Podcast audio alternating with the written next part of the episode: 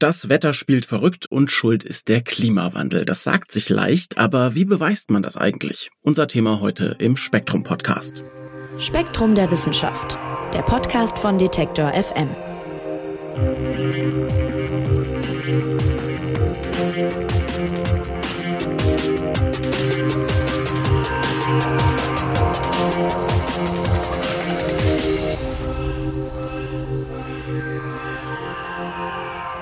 Überschwemmungen, extreme Hitze und heftige Stürme. Immer häufiger gibt es solche Extremwetterereignisse. Denken wir beispielsweise an die krassen Regenfälle in Slowenien und Österreich diesen Sommer oder die extremen Dürren in vielen südeuropäischen Ländern in den vergangenen Jahren oder auch die katastrophale Flut im Ahrtal natürlich vor gut zwei Jahren hier in Deutschland. Viele weitere Beispiele würden sich auf der ganzen Welt finden lassen. Das Wetter wird irgendwie immer mehr zur Bedrohung für uns Menschen. Und der Grund? Der ist schnell gefunden, der Klimawandel. Aber stimmt das überhaupt? Und wenn ja, wie kann man den Klimawandel einem bestimmten Wetterereignis eigentlich zuordnen? Das schaut sich die sogenannte Attributionsforschung an und um die geht's im aktuellen Spektrum-Magazin. Redakteurin Verena Tang, die ist heute bei uns, um uns ja, diesen Forschungszweig näher zu bringen. Hallo Verena. Hallo Marc. Ja, Verena, wir müssen zu Beginn noch vielleicht eine wichtige Unterscheidung vornehmen. Wir sprechen nämlich gleich einerseits über Wetter und andererseits über Klima und das muss man einmal unterscheiden. Ja, genau. Wetter ist das, was jeder kennt. Also es regnet, es scheint die Sonne, es hat 30 Grad oder es hat minus 5 Grad und ich muss mich warm einpacken. Also Wetter ist das, was jeden Tag passiert. Klima hingegen ist sozusagen, was ist mit dem Wetter statistisch? Also was für ein Wetter herrscht statistisch gesehen in einer Region oder in, ja, in einer bestimmten Gegend, so ungefähr über die letzten 30 Jahre. Man kann auch sagen, Klima ist das mögliche Wetter. Also welches Wetter ist in dieser Region, in dieser Jahreszeit überhaupt möglich? Mhm, okay. Und ich habe es schon verraten, es geht bei uns jetzt um die sogenannte Attributionsforschung. Und da steckt das Wort attribuieren drin, also etwas zuschreiben oder, oder zuordnen. Was machen denn die Forschenden auf diesem Gebiet? Ja, ich meine, Klima und Wetter haben ganz offensichtlich ja miteinander zu tun. Und was Attributionsforscher jetzt machen, sie wollen herausfinden, wie beeinflusst denn die Veränderung des Klimas, also der Klimawandel, unser ganz konkretes Wetter. Da geht es meistens um Extremereignisse, das heißt um extreme Regenfälle, um besonders starke Hitze, Dinge, die eben sehr selten vorkommen und die Dinge, die uns Menschen sehr stark betreffen bzw. beeinflussen oder beeinträchtigen in den meisten Fällen. Und was die Forscher jetzt machen, ist, dass sie versuchen, die Verknüpfung herzustellen. Wie viel Klimawandel steckt sozusagen in einem ganz bestimmten Extremereignis? Ich kann zum Beispiel untersuchen, es hat besonders starke Regenfälle gegeben. Zu wie viel Prozent hat der Klimawandel diese wahrscheinlicher gemacht im Vergleich zu einer Welt, in der es den Klimawandel nicht gegeben hätte? Oder um wie viel heißer ist eine Hitzewelle geworden, weil eben der Klimawandel mit reinspielt im Vergleich zu einer Welt, in der es eben keinen Klimawandel gegeben hätte? Ja, und da hört man schon raus, das ist extrem relevante Forschung in unseren aktuellen Zeiten. Und du hast zum Beispiel mit Friederike Otto gesprochen. Die ist Associate Professor für Klimawissenschaften am Imperial College in London und gehört der World Weather Attribution an. Das ist so ein Zusammenschluss von Klimawissenschaftlerinnen und Klimawissenschaftlern. Und vielleicht machen wir es nochmal ein bisschen konkreter. Was untersuchen die jetzt genau? Ja, du hast gerade schon erwähnt, Friederike Otto ist eine der Wissenschaftlerinnen, die die World Weather Attribution ins Leben gerufen hat. Das ist ein Zusammenschluss von Klimawissenschaftlerinnen und Klimawissenschaftlern, die ganz konkret, ganz aktuelle Extremereignisse untersuchen und dann innerhalb kürzester Zeit diese Frage eben klären, wie viel Einfluss hatte der Klimawandel darauf? Ist es wahrscheinlicher geworden, das Ereignis dadurch? Bei Hitzewellen zum Beispiel, um wie viel Grad wäre die kühler gewesen, hätte es den Klimawandel nicht gegeben? Oder wie viel Regen wäre weniger gefallen oder mehr gefallen, wenn es den Klimawandel nicht gegeben hätte bei einem Starkregenereignis. Die untersuchen also ganz unterschiedliche Dinge, also Starkregen, Hitzewellen, Stürme, Dürren, auch Kältewellen. Die haben zum Beispiel auch die letzte Hitzewelle im Juli untersucht. Das ist ganz interessant. Es war ja nicht nur in Südeuropa sehr heiß, sondern auch in Teilen Amerikas, also gerade Nevada, Colorado, Arizona, diese Ecke. Und auch in China war es sehr heiß. Und die World Weather Attribution hat herausgefunden, dass diese Hitzewelle eben zum einen im heutigen Klima gar nicht so sehr selten ist. Denn ich sage mal, in Südeuropa müsste man ungefähr alle zehn Jahre mit so einem Ereignis rechnen. Also mit solchen Bedingungen, wie sie eben im Juli herrschten. Also wir erinnern uns noch. Und ohne den Klimawandel wäre solch eine Hitzewelle nahezu unmöglich gewesen. Die Forscherinnen und Forscher haben auch sich angeschaut, wie wäre das denn, wenn es eben noch wärmer wird. Und bei einer Welt, die zwei Grad im Schnitt wärmer wird, müssten wir alle zwei bis fünf Jahre mit solchen Sachen rechnen. Also solche ähm, Ergebnisse kommen eben raus, wenn man sich so ein Extremereignis ganz genau anschaut. Aber jetzt haben Wetterereignisse und Wetterextreme ja sicherlich auch immer irgendwie viele Ursachen, oder? Also rauszufinden, welche Rolle der Klimawandel jetzt konkret dabei spielt, das scheint mir irgendwie sehr schwierig zu sein. Kann man das überhaupt? Es ist nicht so trivial herauszufinden, wie viel Klimawandel jetzt tatsächlich in einem Ereignis steckt. Noch vor ein paar Jahren wäre das auch quasi undenkbar gewesen. Also da haben sich auch Klimaforscher schwer getan, eine konkrete Aussage zu machen, äh, wie viel Klimawandel steckt jetzt zum Beispiel in einem ganz bestimmten Ereignis drin. Heutzutage kann man das aber zuverlässig sagen, denn die Wissenschaft hat ja auch Fortschritte gemacht. Noch 2015 hat der IPCC in seinem Bericht gesagt, die Attributionsforschung sei noch nicht so weit, aber bereits im letzten Bericht, also 2022 kam der raus, sagen sie, ja, dieser Forschungszweig ist absolut solide. Also das ist, ist sozusagen den Kinderschuhen entwachsen. IPCC ist äh, der Weltklimarat quasi, ne? Ja, genau. Man hat zum einen heute mehr Daten, zum anderen hat man bessere Modelle und man versteht einfach auch mehr über die Zusammenhänge, wie das Klima zustande kommt. Also man kann auf kleineren Skalen Dinge berechnen, als früher noch möglich war.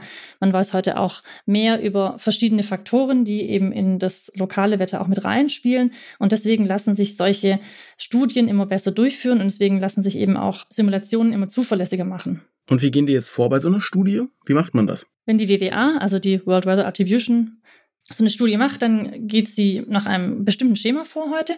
Gut, klar muss man zum ersten Mal überlegen, welches Ereignis untersuchen wir überhaupt. Also wir haben zum Beispiel eine Hitzewelle verbunden mit einer Dürre. Was untersuchen wir? Suchen wir quasi die Durchschnittstemperaturen im Juli oder gucken wir uns an, an welchen drei Tagen war es am heißesten und untersuchen das eben, wie wahrscheinlich ist das? Und so muss man eben erst nach ein paar Kriterien festlegen, was man überhaupt untersucht. Also was ist das Ereignis? Dann sammelt man dazu eben Daten. Das heißt, ich brauche ja erstmal Beobachtungsdaten. Wie war das denn die letzten Jahre? Ja, wie war das in den letzten 50, in den letzten 100 Jahren vielleicht? Wie oft ist sowas davor gekommen an diesem Ort oder in dieser Region? Also man kann das Ganze ja nicht für sehr kleinteilige Städte oder sowas machen, sondern man braucht immer eine, doch eine recht große Region, die man untersucht. Und dann sammelt man eben diese historischen Daten. Und da es ja sich um Extremwetteruntersuchungen handelt, reichen 100 Jahre jetzt aber nicht aus, um, sage ich mal, Daten zu liefern, wie, wie wahrscheinlich ist zum Beispiel eine Jahrhundertflut, ne? also hört man ja gleich im Namen, sondern man ähm, braucht dafür eben noch Simulationen, die diese ganzen Daten statistisch extrapolieren. Das heißt, damit man einfach dann quasi eine gute, solide Datenbasis hat, um zu schauen, wie wahrscheinlich ist das Extremwetterereignis, das ich untersuche, überhaupt in unserer Welt, die wir heute haben kommt es statistisch alle 50 Jahre vor oder vielleicht alle 250. Dann habe ich also quasi erstmal analysiert, wie ist der Ist-Zustand. Und dann, das ist der Schritt, der jetzt der interessante ist, dann schaue ich, wie wahrscheinlich wäre dieses Ereignis gewesen, wenn es den Klimawandel nicht gegeben hätte. Mhm, und woher wissen die das? Also kann man quasi den Klimawandel aus so einem Ereignis dann irgendwie einfach herausrechnen? Also es erscheint mir total kompliziert. Ja, es klingt total witzig, wenn du das so sagst, rausrechnen, denn es ist quasi das, was sie machen. Also du musst dir überlegen, wenn du, ein, du hast ein Klimamodell und das fütterst du mit ganz vielen Daten und dann kannst du eben von diesen ganzen Variablen auch sagen, okay, ich lasse alle Variablen gleich, ich lasse alle Daten gleich, aber ich sage, die Welt ist jetzt ein Grad kühler oder anderthalb Grad kühler. Na? Oder ich habe eben so und so viel weniger Treibhausgase. Das heißt, du kannst quasi mit diesem Faktor Klimawandel in diesem Modell einfach spielen kannst sagen, der Klimawandel ist nicht da. Guck mal, wie wahrscheinlich ist der Regenfall dann? Und dann sagt er dir vielleicht, ja, okay, dann wäre er vielleicht gar nicht vorgekommen oder zumindest nicht so stark oder wie auch immer. Also du kannst quasi diesen einen Faktor, und das ist das Schöne an den Modellen, du kannst diesen einen Faktor Klimawandel ganz einfach rauslöschen. Okay, also ich stelle es mir so ein bisschen vor, wie wenn ich irgendwie ein Häkchen setze, bitte mit Klimawandel anzeigen und bitte ohne. Jetzt mal ganz vereinfacht dargestellt sozusagen. So, so, so stelle ich mir das auch vor, aber vermutlich ist es nicht ganz so einfach. Ja, ja, ja, ja das ist schon klar. Gut, aber was ich total spannend fand, und das dauert gar nicht so lange, also die machen diese Studien teilweise fast in Echtzeit. Wie geht das denn? Ja, das ist sehr interessant. Früher haben solche Studien recht lange gedauert und das lag mitunter auch daran, dass man eben erstmal eine, sage ich mal, eine Methodik aufsetzen musste. Also unter anderem lag es daran. Und heute entstehen die Studien eben sehr schnell. Das hat verschiedene Gründe. Der eine ist zum Beispiel, dass die gerade bei der WWA gesagt haben, ja, wir haben jetzt quasi ein Grundgerüst einmal veröffentlicht, also eine Methodik, wie erstelle ich so eine Attributionsstudie. Das Ganze wurde wissenschaftlich begutachtet. Es ist also sichergestellt, dass das nach den besten wissenschaftlichen Kriterien funktioniert. Und jede Studie, die Sie nach diesem Schema machen, die wird direkt veröffentlicht. Also die durchläuft nicht diesen Peer-Review-Prozess, den man eben aus der Wissenschaft kennt, der ja mitunter auch sehr lange dauern kann, Monate oder gar Jahre. Und daher können diese Studien recht schnell an die Öffentlichkeit. Also das eine ist eben, sage ich mal, eine vorgegebene Methodik, ein standardisiertes Vorgehen, nachdem diese Schritte abgearbeitet werden. Das andere ist natürlich auch, dass die WWA ein Kernteam hat von ungefähr zehn Personen, hat mir Friederike Otto gesagt, die immer dabei sind. Das heißt, die sind quasi auch ein eingespieltes Team und dann ziehen sie sich eben dann Expertinnen und Experten vor Ort dazu, die eben zu diesem speziellen Ereignis ihnen noch ähm, helfen können. Das sind meistens eben Leute, die direkt vor Ort Kontakte haben oder Erfahrung haben oder eben die Daten haben. Okay, Verena, dann lass uns doch jetzt mal über Ergebnisse sprechen. Also was zeigen denn solche Attributionsstudien, wie der Mensch das Wetter denn verändert? Ja, solche Attributionsstudien zeigen sehr unterschiedliche Dinge. Seit, ja, seit 2004, seit es die erste in dem Sinne Attributionsstudie überhaupt gab, sind mehrere hundert erschienen. Und es gibt ein Rechercheportal, das nennt sich Carbon Brief, und die haben sich die Mühe gemacht, mal zu schauen, wie viel diese Studien sagen denn überhaupt, der Klimawandel hat extreme Ereignisse verstärkt, wie viele sagen, er hat sie weniger wahrscheinlich gemacht und so weiter. Und äh, die kamen zu dem Schluss, dass bei den untersuchten ähm, Ereignissen bei 71 Prozent der Klimawandel eine Rolle gespielt hat. Das heißt, nicht nur eine Rolle gespielt hat, sondern auch sie verstärkt hat. Also Hitze heißer gemacht, Starkregen stärker gemacht und so weiter. 9 Prozent haben sie weniger wahrscheinlich gemacht oder eben nicht oder keinen Einfluss gehabt. Und da zeigt sich aber doch ein Unterschied. Ne? Also bei Hitzewellen ist es zum Beispiel so, dass 93 Prozent der untersuchten Hitzewellen durch den Klimawandel stärker geworden sind. Das sind wirklich sehr, sehr viele. Bei Dürren sind es eben 69 Prozent gewesen, wenn man sich die Statistik anschaut, und bei Starkregen 56 Prozent. Da ist es also nicht so ganz eindeutig. Das heißt, man muss wirklich bei gewissen Arten von Extremereignissen wirklich ganz genau hinschauen. Und bei Hitzewellen kann man wahrscheinlich grob sagen, ja, Hitzewellen werden mehr. Aber gerade bei Starkregen müsste man eben genau reinschauen. Deswegen lohnt sich das ja auch, so eine Studie zu machen. Ich kann es nicht einfach sagen, ja, der Klimawandel ist halt schuld, Punkt aus, sondern ich muss mir schon ganz genau angucken, woran liegt das und gibt es vielleicht auch was, äh, was wir beeinflussen können. Denn dass der Klimawandel jetzt da ist, das können wir erst nicht mehr ändern. Ja, das ist ein ganz wichtiger Punkt und auch äh, sehr interessant.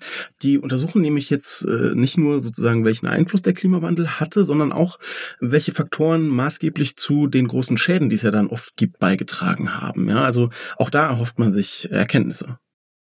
Ja, du hast ganz richtig gesagt, die Schäden. Denn ich habe ja auf der einen Seite das Unwetter und auf der anderen Seite habe ich eben die Katastrophe. Ich sag mal, ein Unwetter muss nicht unbedingt zur Katastrophe führen, aber da gibt es eben viele verschiedene Faktoren und, und das gucken sich die Wissenschaftler eben auch immer an und das finde ich sehr spannend.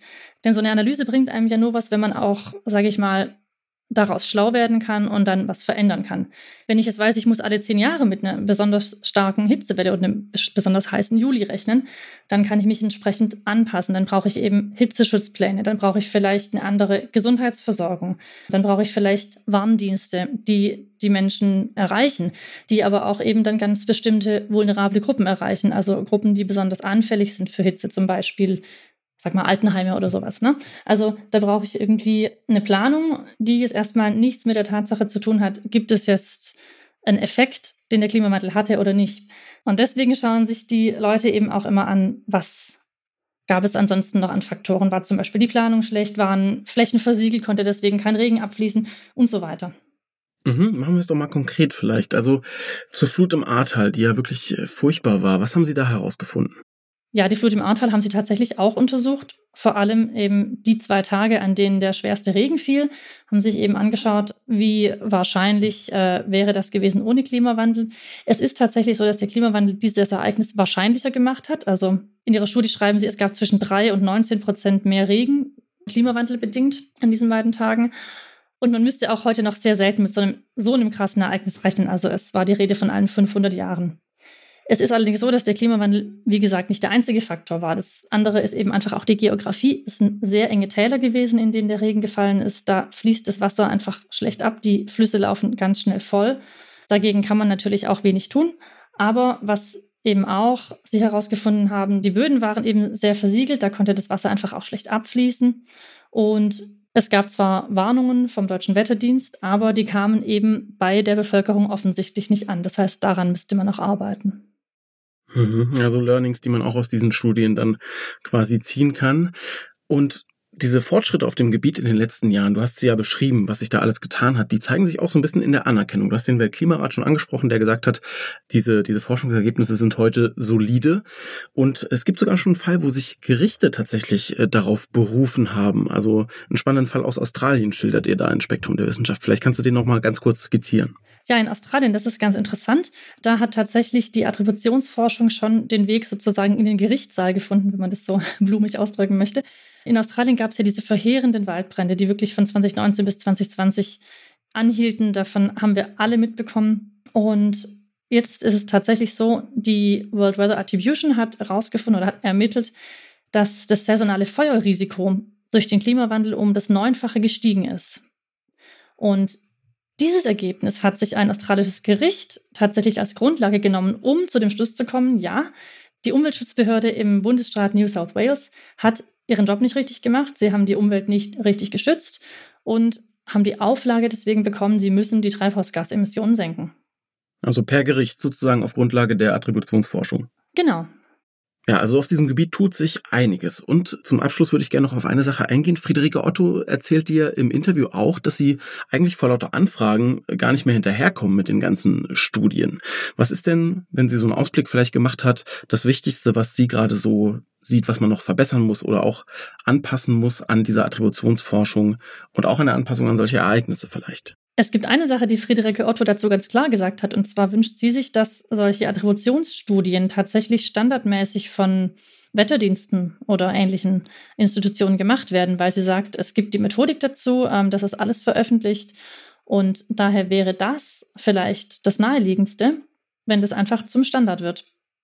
Momentan gibt es noch wenige Wissenschaftler, die einfach diese Attributionsstudien machen und wie du sagst, die kommen kaum hinterher. Ne? Also das wäre tatsächlich eine Sache, die sie tatsächlich gesagt, die würde sie sich wünschen. Und auf der anderen Seite ist es jetzt, glaube ich, wichtig zu gucken, welche Teile der Bevölkerung sind eigentlich immer betroffen von solchen Extremwetterereignissen. Also das hat sie auch ganz klar gesagt.